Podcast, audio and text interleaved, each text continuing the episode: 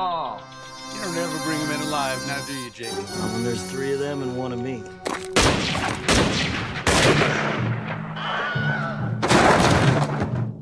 Neuvième épisode du podcast Spéculation by Sofilm avec Emmanuel Burdeau. Nous abordons le film d'Alice Rovarer, euh, La Chimère, qui sort ce mercredi euh, pour cet épisode. Euh, moi, j'ai envie de repartir sur euh, euh, un point que tu avais soulevé lors du précédent podcast sur le peuplement des films. Tu, citais euh, Serge Danet et je crois que là, on retrouve un film d'aujourd'hui qui est extrêmement peuplé. J'ai même envie de dire qu'il est plein comme un œuf, ce film. Il est très très riche et pas seulement de de gens. Euh, il est très très riche d'histoire, de couches d'historique. Et est-ce que tu veux bien qu'on aborde ce film qui est quand même relativement complexe, qu'on le prenne par ce bout-là? Oui, bonjour. très volontiers. Le film est riche, c'est vrai. Le film est complexe. Alors, le rythme des, podcasts s'accélère un peu. Donc peut-être ceux qui ont écouté le précédent l'ont encore en tête. C'était maintenant il y a une dizaine de jours à peine. Euh, on, parlait de trois film d'Hitchcock anglais des années 30 euh, ressorti euh, par Carlotta. Euh, et 39 marches, une femme disparaît et jeune et innocent. Et c'est vrai qu'une des choses à laquelle je m'étais intéressé, c'était la, façon dont un couple croise des badauds, des gens, de la foule. et la façon dont Hitchcock, pour reprendre une expression qu'il aimait bien, que je trouve très belle, remplissait la tapisserie. C'est-à-dire mettait beaucoup de monde, parce que mettre beaucoup de monde, c'est pouvoir avoir du brouhaha, des commentaires et de créer des jeux de force dans le plan. Et à cette occasion-là, j'évoquais un texte que j'aime énormément de, Serge Danet, euh, qui s'appelle Pour une ciné-démographie, qu'il a publié à Libération. Alors j'ai un petit trou, je ne sais plus si c'est à l'automne 88 ou 89, enfin c'est un texte de la fin des années 80 donc c'est un, rebond et, c'est on est à un moment où Danet ne cesse, il l'a toujours fait, mais particulièrement là, il ne cesse de retraverser l'histoire du cinéma euh, à travers des, catégories chaque fois différentes. Il y a un moment, par exemple, il dit l'histoire du cinéma, c'est d'abord le spectateur comme spectateur, puis le spectateur comme témoin, puis le spectateur comme complice. Et très souvent, d'ailleurs, c'est en trois étapes. On pourrait en, prendre d'autres. Bon, et là, il fait un, truc tout à fait euh, étonnant et totalement contestable, évidemment. À ce qu'il développe, on trouverait mille contre-exemples, mais je dois dire que c'est justement moi ce que j'aime, c'est-à-dire que c'est une, c'est une vision, c'est pas du tout c'est pas quelque chose qui, prétend à l'exactitude. Il, relie l'histoire du cinéma à travers. Là, il n'y a pas trois étapes, mais il y a trois catégories, si on peut dire, ou trois, trois choses. D'une part, le nombre de personnages présents à l'écran, donc c'est ce, ce dont tu parles. Et c'est vrai, je le dis tout de suite, que, je reprends tout de suite ce que tu dis, c'est vrai que chez Alice Rohrwacher, dans ce film-là comme dans les précédents, il y a beaucoup de monde, ce qui est assez rare aujourd'hui. Voilà. Daniel lui met en rapport le nombre de personnes présentes à l'écran, euh, le nombre de salles euh, dans lesquelles les films sont montrés, et le nombre de spectateurs dans les salles. Et pour lui, ces trois mouvements n'ont pas cessé, plus ou moins, dirons-nous, de, suivre le, le, même mouvement. Il dit, à une époque, et il serait, je pense qu'il se réfère plutôt disons, premier moment de l'histoire du cinéma, euh, je dirais jusqu'aux années 50, il dit, à une époque, beaucoup de monde allait voir dans beaucoup de salles des films où il y avait beaucoup de gens. Et puis, il décrit l'arrivée de la modernité au cinéma comme une sorte de réduction. Bon, ça, c'est un truc qui l'intéresse énormément aussi, le moment où on passe, disons, des, des personnages, à, de personnages nombreux à, des films qui ont pour... Euh, pour objet vraiment le couple, et puis encore après, même des films qui ont presque pour objet uniquement l'espèce humaine, c'est-à-dire un spécimen qui représenterait l'espèce humaine. Donc pour lui, l'arrivée de la modernité, c'est le couple devient l'objet numéro un. On pense à la Nouvelle Vague, à Antonioni et à d'autres. Et donc, tout à coup, on a beaucoup moins de monde. Et, selon lui, qui dit moins de monde à l'écran, dit aussi moins de monde dans les salles. Et puis, on est en 88, 89, donc on est vraiment au moment, euh, je dirais, marqué euh, d'un côté par Le Grand Bleu et de l'autre par euh, Les Ailes du Désir, Wenders c'est lourd, c'est-à-dire des films où il y a quasiment plus personne. C'est un truc qui a vraiment obsédé Danet, cette désertification. Il parle même quelque part, je ne sais pas si je le disais la dernière fois, je crois pas, il, il va même jusqu'à, c'est pas dans ce texte, c'est dans un truc plus difficile à trouver, enfin bon bref. Il parle de génocide figuratif. Bon, l'expression est peut-être pas très heureuse, mais elle, veut dire ce qu'elle veut, ce veut dire, c'est-à-dire que, voilà, pour lui, l'histoire du cinéma, c'est aussi l'histoire du cadre qui progressivement se dépeuple, et euh, il a la conviction, encore une fois, qui, dont l'intérêt n'est pas qu'elle soit juste ou pas, il a la conviction que, euh, il le dit dans une de ses émissions de radio, il dit en fait, un film où il n'y a pas beaucoup de monde à l'écran, c'est un film où il n'y a pas beaucoup de monde dans la salle. C'est-à-dire, alors moi j'aime énormément ce texte pour les raisons que j'ai dites, et aussi parce que eh, il est tout à fait caractéristique de la manière dont Danet pense, pour le dire comme ça, le rapport entre le cinéma et la vie, comme, comme quoi il y, a, il y, a, vraiment entre les deux des ressemblances, des, des mouvements communs. C'est-à-dire que s'il y a beaucoup de monde à l'écran, il y a beaucoup de monde dans la salle. Et on peut dire, d'une certaine manière, il y a beaucoup de monde partout, que le, le monde est peuplé, le monde est mélangé, si je puis dire. Bon. C'est vraiment caractéristique cette manière de, de, penser ça, et en même temps, c'est toujours une manière un peu inattendue, paradoxale. C'est-à-dire qu'aujourd'hui, on est vraiment obsédé dans les films à l'idée qu'il faut que les films nous représentent la vie comme on voudrait qu'elle soit. Enfin bon, on a vraiment une lecture littérale des films, très très, je trouve souvent tristement littérale. Chez Danet, cette littéralité, elle existe, mais elle est, elle est coudée. Et c'est vrai que dans, pour, en venir, enfin à ce film, La, Chimère, le film d'Alice Rohrwacher, c'est vrai que il est, il est peuplé, il y a beaucoup de monde. Il y a un personnage principal, un Anglais qui sort de prison pour avoir euh, pillé des tombes et qui retourne euh, dans le village où il a sa, sa bande de pilleurs de tombes, des tombes Baroli, je crois. Voilà. Euh, donc il y a un personnage principal. Mais il y a aussi beaucoup de monde autour, autour de lui. Il y a sa bande, il y a une bande rivale. Il y a une femme jouée par euh, Isabella Rossellini qui a de nombreuses filles. Il y a plusieurs bandes et souvent dans le cadre, il y a beaucoup de monde. Et ben, je trouve que ça fait partie des de ses grandes qualités comme cinéaste. Elle, Alicia Rohrwacher, elle a fait, ça doit être, je crois que c'est son quatrième long métrage de fiction, mais elle a, fait aussi plusieurs, plusieurs autres choses, des courts métrages évidemment, des documentaires. Elle a fait un moyen métrage pour Disney qui s'appelle Les Pupilles. Il me semble d'ailleurs que c'est se passe comment dire, de façon indifférente, qu'on peut l'entendre à la fois pupille au sens de l'œil et pupille au sens de l'élève. Bon. Et dans les pupilles, elle filme aussi des, des, groupes de petites filles. Et, et c'est vrai que c'est quelque chose qui manque aujourd'hui au cinéma, cette capacité à, à remplir le cadre, à, remplir la tapisserie, pour citer une nouvelle fois Hitchcock. Et elle, elle le fait très bien. Et le peuple qu'elle filme, euh, il est quand même assez euh, particulier. Euh, c'est souvent des, des communautés. Bon, dans, dans, ces quatre longs métrages qui sont sortis en salle, il s'agit de, de, de, quatre communautés euh, agrégées aussi d'un peuple quand même autour. Euh, et moi, j'ai le sentiment qu'elle a une conscience hyper aiguë de euh, bah, presque de la hiérarchisation sociale, de, oui. de, de ce qu'est la pauvreté, de ce qu'est l'injustice sociale. J'ai pas vu les quatre, hein. moi mais j'ai vu un peu les, les courts métrages et tout. J'ai, vu l'exposition l'installation qu'elle a faite au Centre Pompidou, puisqu'il lui est consacré, c'est pour ça qu'on en parle, une, rétrospective au, Centre Pompidou. Et effectivement, elle a, ce, que, ce, que, tu dis, ce qu'assez souvent, c'est une communauté rurale qui est plus ou moins sous le joug d'une sorte de seigneur, c'est le cas aussi ici, de quelqu'un qui tire les ficelles et qui souvent une sorte de noblesse déclassée, mais en même temps qui, continue toujours à, quand même à, maintenir une sorte de pouvoir. Et cette histoire de, présence dans le cadre, pour moi, il met en valeur un aspect que je trouve l'aspect, un des aspects les plus déroutants et passionnants de son travail, c'est que c'est un cinéma que je trouve assez inactuel en fait. Euh, déjà par cet aspect-là, justement, il ne ressemble, il ressemble assez peu au cinéma contemporain. Le film dont nous parlons, La Chimère, se déroule euh, Alice, Alice Rohrwacher l'a dit dans les années 80, mais, l'histoire n'est pas datée. Euh, on peut reconnaître aux voitures, à certaines choses, à commencer par la scène de train au début, qui est manifestement un train comme on n'en voit plus aujourd'hui, à commencer par le fait qu'on y fume, ce qui quand même aujourd'hui est très, très frappant, mais c'est pas réellement daté. Bon, évidemment que le fait que ça se passe dans les années 80 n'est pas indifférent, parce que euh, les années 80, c'est vraiment le, bah, beaucoup de gens le disent, et là je ne fais que les reprendre, c'est le moment où le cinéma italien s'est arrêté. Le moment où le cinéma italien s'est arrêté sous les coups de butoir, disons-le, c'est ce qu'on dit en général, mais c'est pas faux, de Berlusconi et de la télévision. Et, le, et c'est vrai que le film, il se situe à cet endroit-là. Euh, euh, et, oui, il est inactuel parce que c'est un cinéma qui n'est pas, urbain du tout. C'est un cinéma qui, ouais, qui est très attaché. C'est, là, on va entrer dans les. C'est un cinéma qui est pas facile à décrire, hein, parce que c'est un cinéma qui est attaché à des, à des choses ancestrales, hein, à des choses anciennes. Euh, ici, bah, c'est des, les tombes étrusques, c'est euh, l'idée quand même d'un sentiment communautaire euh, au sens fort. C'est aussi un cinéma qui est lié, qui est relié avec beaucoup de, je trouve, beaucoup d'intelligence.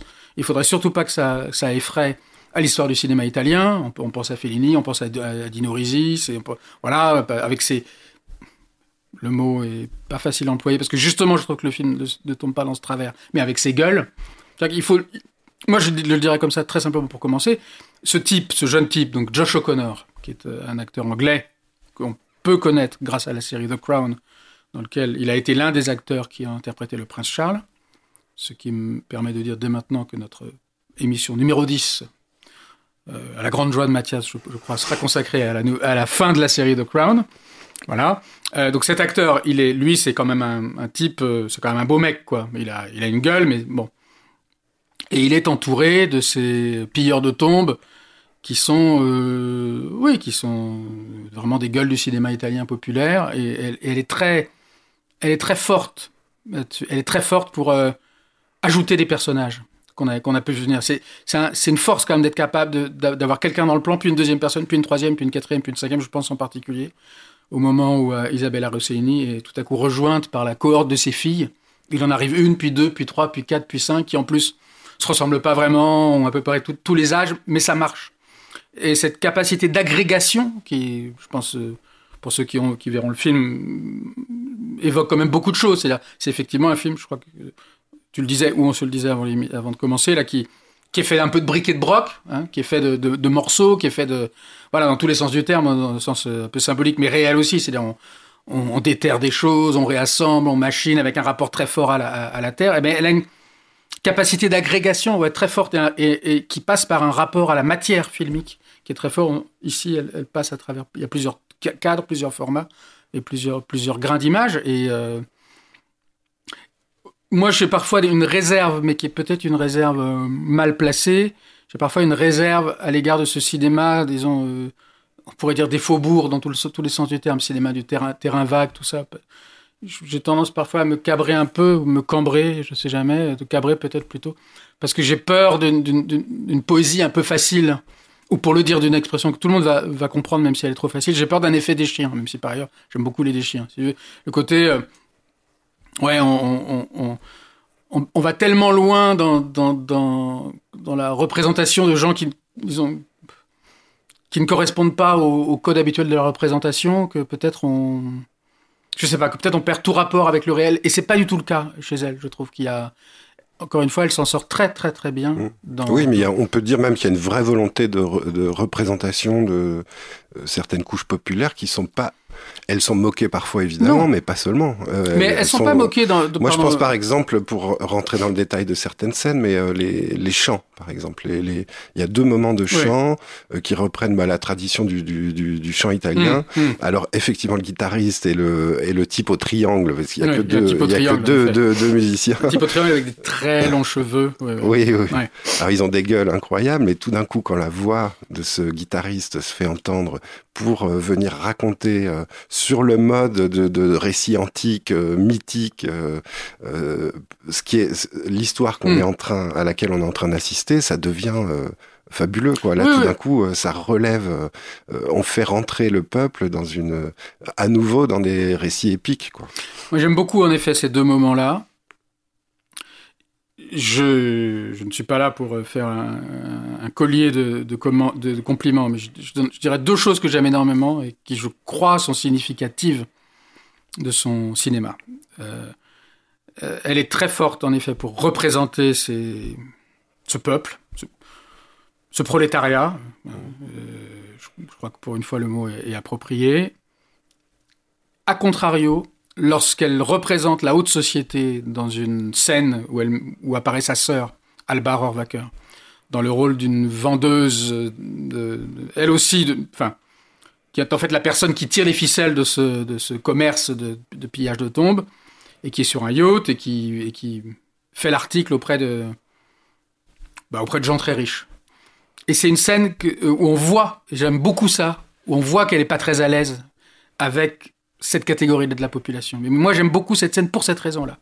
On voit par exemple que le personnage d'Alba Rockwacker, qui, qui est tout à coup euh, grande robe jaune, grand style, euh, arrogante, arrogante. Euh, il y a quelque chose qui fonctionne pas et que j'aime pour cette raison-là. Je trouve que c'est vachement bien parce qu'on voit que c'est pas ça qu'elle sait faire. Elle, elle le fait, mais elle le fait pas tout à fait. Et d'ailleurs, le personnage de la sœur reste très, enfin de la sœur, pardon, c'est la sœur de la cinéaste, mais elle s'appelle Spartaco, pardon, faut pas tout confondre, reste très énigmatique parce qu'elle présente à, son parterre là, de, milliardaires, enfin de gens très riches, une, une statue étrusque sans la décapiter, qui en fait a été pillée par la bande et qu'ils ont dû décapiter pour partir avec la tête. Et à plusieurs reprises, son propre corps à elle, dans sa robe jaune, et apparaît en surimpression avec le, la diapositive de la statue, de telle manière qu'on se dit, tiens, finalement c'est elle, parce que c'est elle dont la, dont la tête vient compléter le, la silhouette.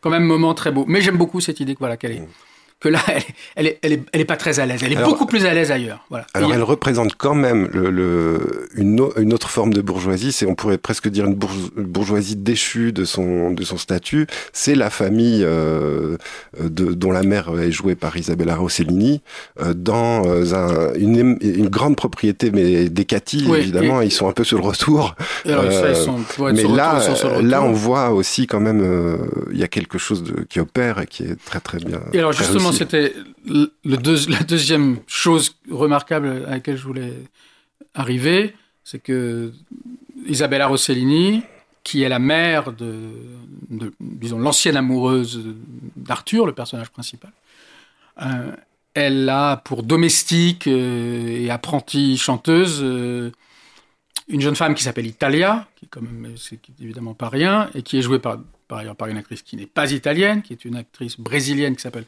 Carole Duarte, ce qui ne l'empêche pas d'apprendre des rudiments d'italien, de faire un cours d'accéléré d'italien auprès d'Arthur. Et là, elle fait, le film fait quelque chose que, que qui m'a, je dois dire, beaucoup séduit, touché, peu importe, c'est que cette, ce personnage d'Italia nous est présenté comme étant vraiment une godiche, un ballet, euh, dit-on, est-il dit à son propos à plusieurs reprises. Mais en fait, on voit on voit tout de suite que cette, elle, elle est attifée n'importe comment, jupe et anorak, pull bariolé. Mais en fait, on voit tout de suite que l'actrice, elle a, elle a un abattage dingue. Et ça, j'aime beaucoup parce que plus le film peut avancer, et plus cet abattage va se repérer, mais on voit tout de suite que, que le film va lui donner sa chance. Et, et, et moi, ça, alors, pour plein de raisons, ça me plaît beaucoup parce que c'est une espèce de surprise qui, qui progresse, qui avance tout au long du film, mais aussi parce que euh, comment dire Alors, je vais comment dire, enfourcher un cheval que j'ai déjà enfourché à plusieurs reprises, mais aujourd'hui, dans la vision des films, on est, on est obsédé par un truc. Moi, je comprends même pas comment ça prend une importance telle. On est obsédé par l'idée de savoir si est-ce que les personnages sont sympathiques ou pas sympathiques? Est-ce que les personnages sont défendus ou attaqués par le film? Et je sais que ce film, c'est pareil. Les gens, les gens disent, j'ai déjà entendu à droite, à gauche, à la radio, dans la presse, tout ça. Ah oui, alors c'est un groupe de pilleurs de tombes, donc ils font, ils font quand même un, un, sale boulot. Et en même temps, on nous les montre comme sympathiques. Euh, est-ce que ce serait pas un problème? Non, moi, je sais pas. Le travail d'un film, c'est pas de nous, de, de, nous montrer des, des personnages négatifs comme étant antipathiques et des personnages positifs comme étant sympathiques. Là encore, je reprendrai ce que disait Danet, même si c'est un peu facile. Il disait Est-ce que c'est intéressant? Voilà. Moi, un personnage, on a envie de le suivre, on n'a pas envie de le suivre. Moi, c'est pas ces gens, j'ai envie oui, de le suivre. Puis je pense que et elle, j'ai envie de la suivre aussi, ouais, cette, cette Italienne. On a envie de la suivre. Puis le film a une autre idie de la justice que, que juste cette Mais bien sûr. petite morale. Et, peu, et Alice ouais. Rohrwacher, elle dit quelque chose de très beau, très beau, alors, que, dont je, que je ne saurais pas élucider. Évidemment, ce sont, au sens, je crois même propre, ce sont des profanateurs. Hein, il y a plusieurs scènes où ils ouvrent des tombes. Il y, en a, il y a notamment une grande scène qui va déboucher sur cette statue étrusque qui va leur être dérobée, puisqu'il y a une bande, une bande rivale. Très très belle scène qui peut faire penser à la découverte de, fresques dans, dans la scène du métro de Fellini Roma. Moi, j'y avais pensé, mais je sais qu'elle y a pensé aussi. Très belle scène, vraiment, bon, où on retrouve quelque chose qui l'obsède absolument dans tous ses films, pour le dire très grossièrement, qui est le rapport de l'obscurité et la lumière. Tout est fait là-dessus. Sur, ça commence dans le noir, et puis il y a la lumière du soleil, le feu, le briquet, tout est fait dans une, voilà, comme dans une espèce de vision finalement assez, euh, comment dire, assez, originaire ou assez euh, élémentaire de ce que peut être le cinéma. Bon. Euh, alors mince, j'ai perdu, j'ai perdu. Pourquoi je parle? Oui, voilà, ce sont des profanateurs au sens quasiment propre du terme. Mais Alice Rohrwacher a dit euh, si on est profanateur, c'est parce qu'on est dans un monde déjà profané. Il se trouve que le, concept de profanation, à mon, à mon avis, c'est pas quelque chose qui lui est échappé. C'est un truc qui a été remis au goût du jour par un philosophe italien qui est Giorgio Agamben, qui explique qu'il qu y a évidemment une vision. Moi, je suis pas un agambenien fou, mais il y a quand même des choses de lui qui m'ont beaucoup marqué. Qu'évidemment, on peut concevoir la profanation comme étant une violence, comme étant un acte de, oui, comme étant vraiment une violence ou un viol, mais que profaner, c'est aussi, dit-il, euh, puisque une des définitions du, sacré, qu'est-ce que le sacré? Le sacré, c'est ce à quoi on n'a pas accès. il y a du sacré. Si entre toi et moi, je peux, il y a une distance infranchissable, même si on est autour de la même table. Et il dit profaner, dans le bon sens du terme, c'est restituer à l'usage commun. C'est enlever ce qui a été euh, mis dans cette sphère de l'intouchable qui est la sphère du sacré et le rendre à, et le, et le rendre à la communauté. Et il est bien évident que ces pilleurs de tombes, ils sont, ils sont dans ces deux endroits. Ils sont dans la profanation. Et c'est là où le film est intéressant. Ils sont des profanateurs au sens d'une certaine manière, ou, ou peut-être l'est aussi Berlusconi, c'est-à-dire des gens qui, qui, qui, qui n'ont aucun respect pour euh, la, pour l'histoire, pour, pour la culture, pour la tradition, voilà. Donc ils, ils sont, ouais, pour parler le langage aujourd'hui, ils sont pas des bons personnages. On n'est pas censé les aimer, hein, puisque je suis obsédé par l'idée qu'il faudrait surtout pas s'attacher à un personnage négatif. Mais en même temps, ils sont aussi des profanateurs au bon, au meilleur sens du terme, c'est-à-dire qu'ils euh, ils redistribuent. Ils, euh, ils, euh, ouais, et c'est ce que fait le film. Oui. C'est un peu facile de dire ça, mais c'est ce que le film. Le film est un geste de, de, de redistribution euh, très, très, très fort. Il faut, il faut le dire aussi que, que je- peut-être je saurais pas vraiment le décrire comme ça, mais il y a des moments sidérants dans, le- dans, dans le film. Le film est, est assez inégal. Alors bon, je trouve pas du tout que ce soit un, un défaut, mais il y a des moments sidérants. Il y a vraiment des. Il y en a beaucoup même. hein. Il y a beaucoup de moments à tel- réellement à- sidé- à tel- réellement À tel sidérants. point que je suis pas sûr qu'il y ait des qui soient aussi si inégal que ça. Moi. Oui, il y a un moment, par exemple. Alors, c'est, je, je suppose que qui nous écoute et n'a pas vu le film s'en fait une vision un peu comme ça, euh, mosaïque, mais le film est un peu, un peu comme ça. Le- notre anglais, Arthur, il est, il est le chef de. Pourquoi est-il le chef de bande de, ces pilleurs de tombes C'est parce que euh, il a un don de sourcier. Donc il prend un bâton de sourcier et euh, tout à coup il est, il est, il est saisi par quelque chose. Bon. On comprend qu'une une des raisons, enfin, que le fait qu'il soit saisi par, que tout à coup il ait la vision ou la perception qu'il y a là une tombe sous la terre, n'est évidemment pas sans rapport avec le fait qu'il il a perdu son l'amour de sa vie. Bon, évidemment, tout ça, c'est, je dirais, c'est le point de départ du film.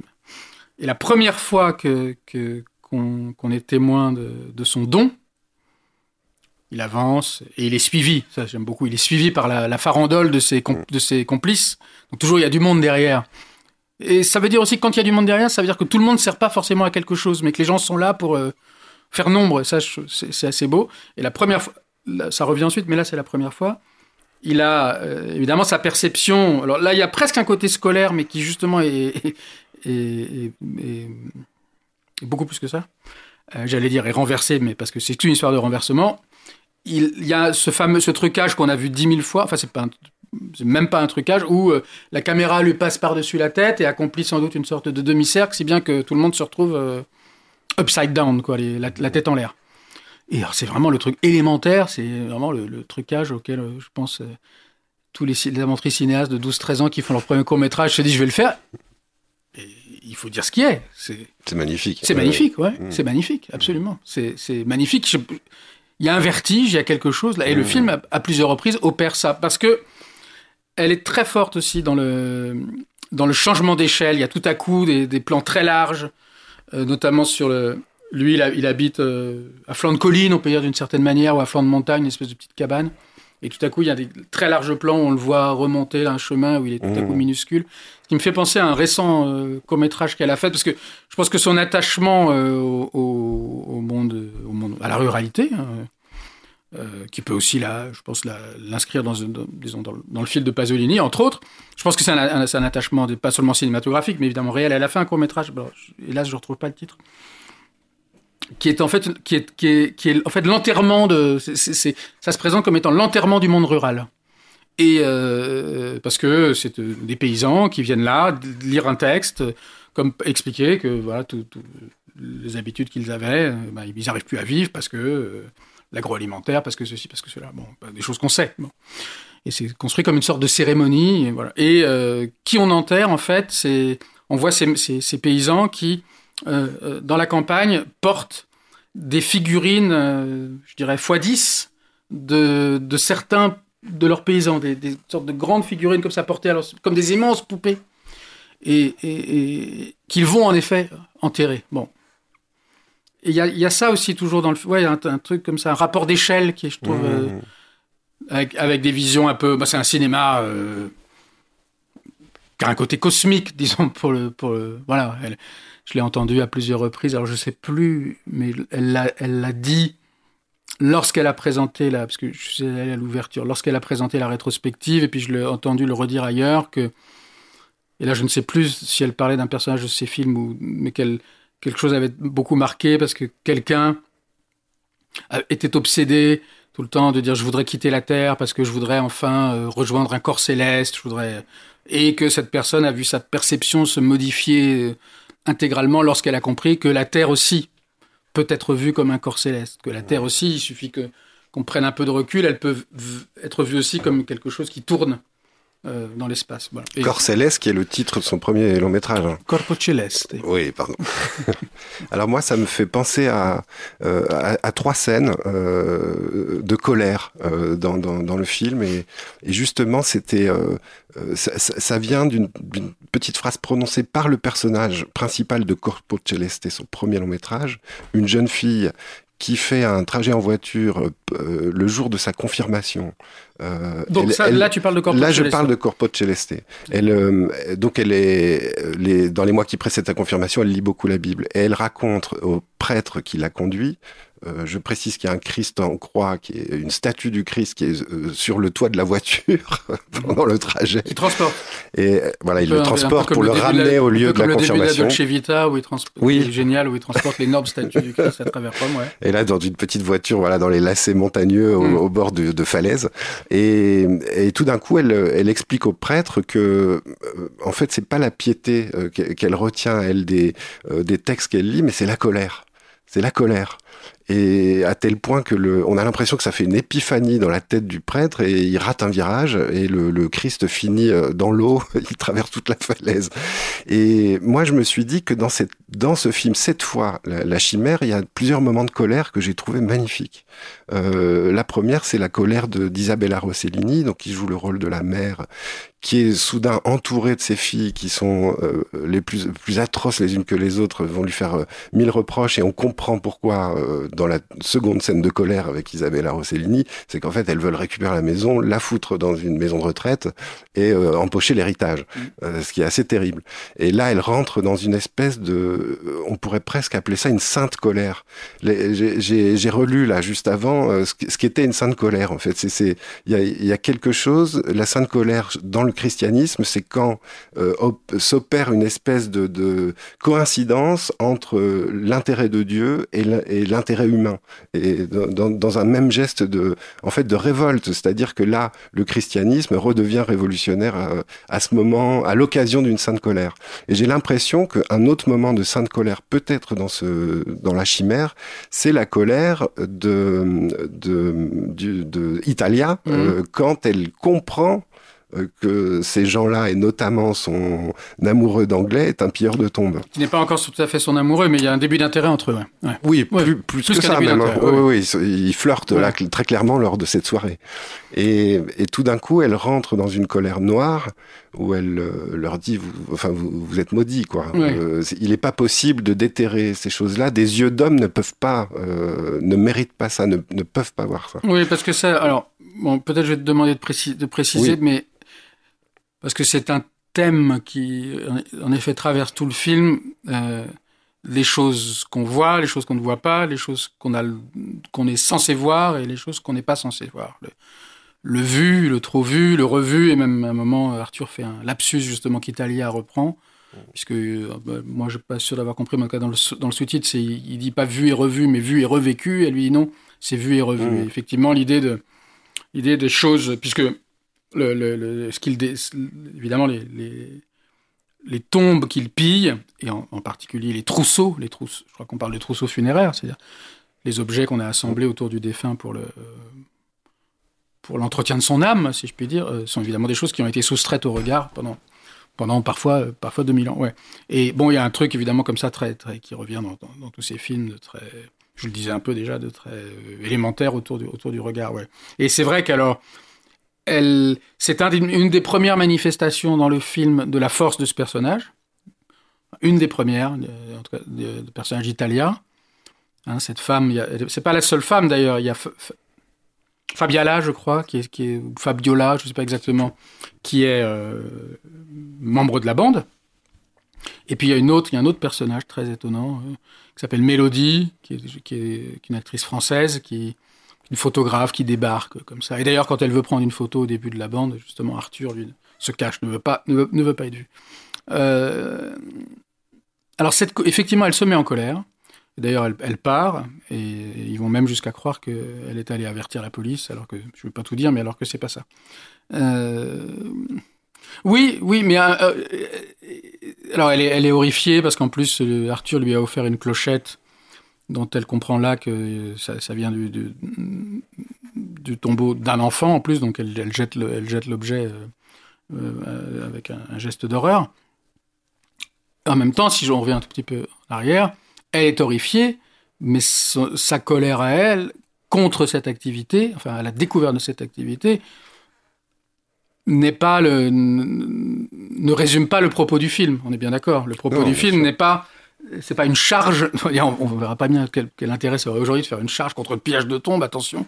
Euh, bon, c'est pour ça que je voulais te demander peut-être d'en dire un peu plus. Non, moi, le... en revanche, je pense que le film est une charge sur le, euh, la notion de justice euh, sociale. J'ai vraiment l'impression que justement dans ces dans ces moments de colère, mais il y en a d'autres aussi dans le film. Je pense par exemple à cette scène, alors que tu trouves peut-être pas complètement réussie mais sur euh, la vente d'objets, sur ce, cette espèce de bateau euh, qui tourne avec des moulins, comme on oui. pouvait le voir euh, aux États-Unis au début du XXe siècle, au XIXe, oui, oui, les bateaux il y a à, très à beaux roues. plans sur la, la, salle des machines. Ouais. Je précise tout de suite que quand je dis que je la trouve pas tout à fait réussie, pas à l'aise euh, je, je, à filmer certaines je, catégories. Je le mets, au, si je peux me permettre, je le mets au crédit du film mmh. parce que mmh.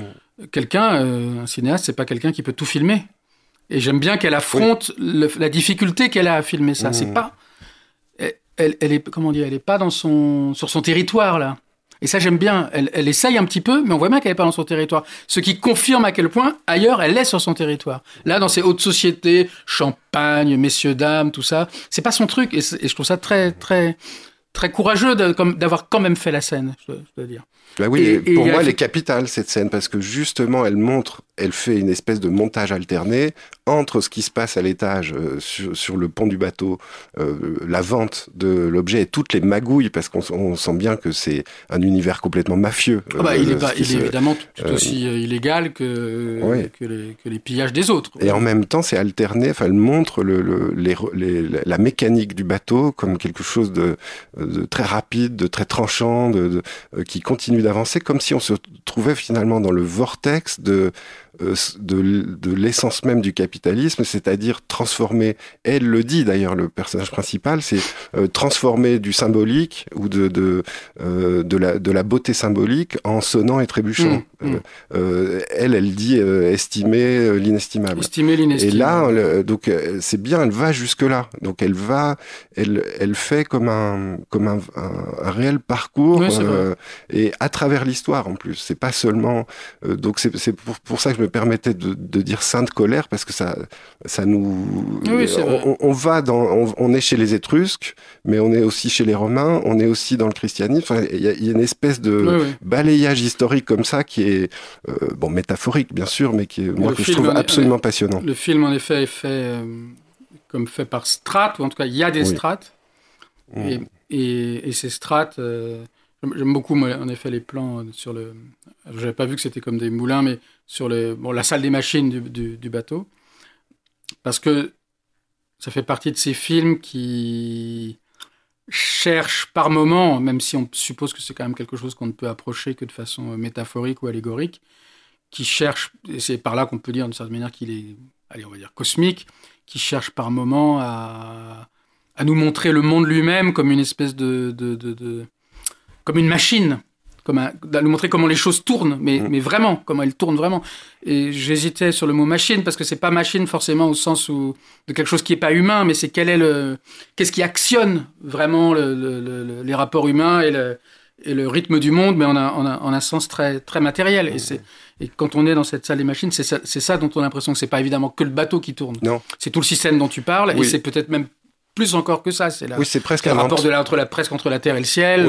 c'est une espèce de et une espèce d'entremêlement d'époque aussi, comme euh, comme euh, avec un mouvement d'inertie, quoi. C'est-à-dire qu'on n'arrivera peut-être sans doute pas à l'arrêter, quoi. Oui, oui, c'est le trajet d'ailleurs du personnage principal du film. on a l'impression qu'il est prisonnier bah, de son amour passé et qu'il il arrivera jamais à renaître. Alors moi, c'est une des questions peut-être aussi du film, la, la renaissance ou se re-remplir d'autres choses. se vider et se remplir. là, j'ai une petite réserve, mais c'est toujours ennuyeux d'avoir des réserves parce que on peut pas dire ah tiens euh, euh, si le film avait été mieux à cet endroit. Enfin, comment dire Un film, c'est pas un détail, euh, tout détail, c'est aussi selon par le film, en rapport avec l'ensemble. Mais j'ai quand même une toute petite réserve.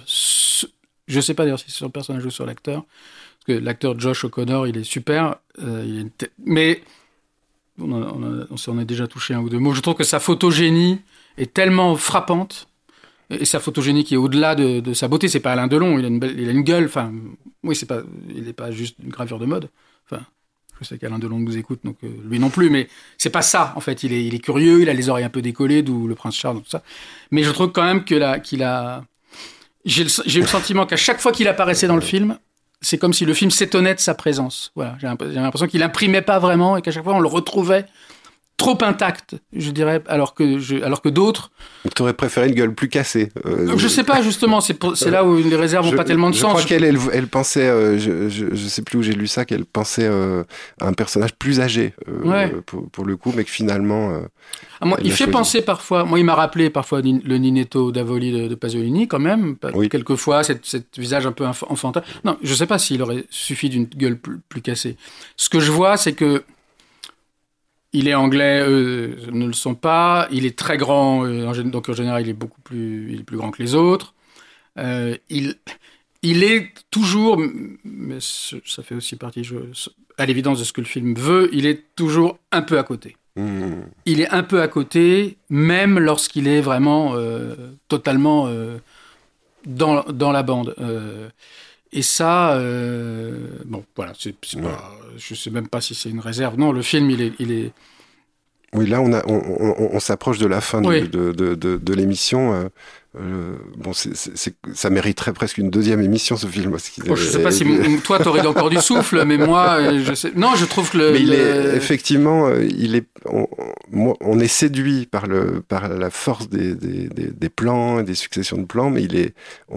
On a du mal à le comment dire, à l'attraper, quoi. Euh, bah, en tout cas par la parole. Par ailleurs, j'espère qu'on en a quand même pas trop mal parlé, mais moi je l'ai vu deux fois en très peu de temps, puisque je l'ai vu mmh. vendredi soir à, Paris, à Beaubourg, et que je l'ai vu hier soir, puisque vous, mmh. l'avez présenté à l'Eldorado, dans le cadre d'une avant-première surprise. Et j'étais frappé d'un truc en le revoyant, c'est, c'est, disons-le comme ça, c'est la solidité du film. C'est-à-dire que d'abord, bon, évidemment, je me souvenais très bien du film, mais il procède quand même par bloc. C'est-à-dire que je, voyais, je, me, je me disais, ah, ok, c'est ce bloc-là, et je savais quel bloc allait suivre, et il faudrait pas croire que, voilà, ça c'est un adjectif que je cherchais, il faudrait pas croire que c'est le genre de film dont on aime à dire dans la presse qu'il est foutraque. Voilà, moi je déteste les films dont on mmh. dit qu'il foutraque parce qu'il y a, ça veut rien dire et puis on, et puis on sent quand même un peu de mépris pour euh, ce que ça représente. Ah, c'est des gens foutraques. Bon, le film, il est, on n'est pas, on n'est pas là-dedans. Il est quand même sacrément euh, bah, concerté.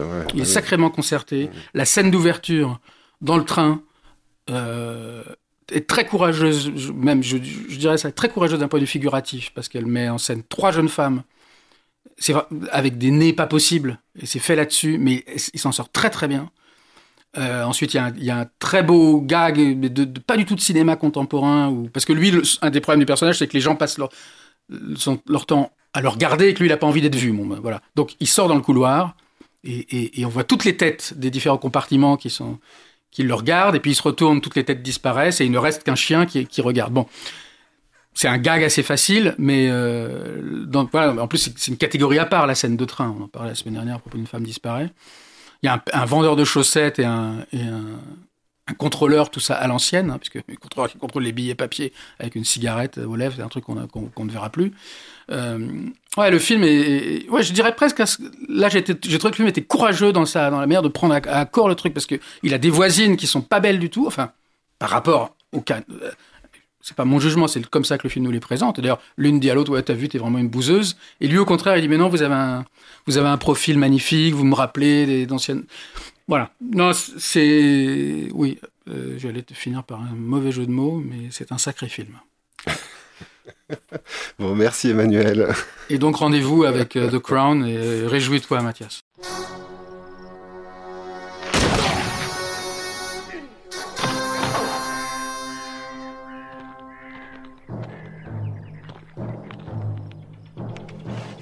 Bounty Law. You don't ever bring them in alive, now do you, Jake? When there's three of them and one of me.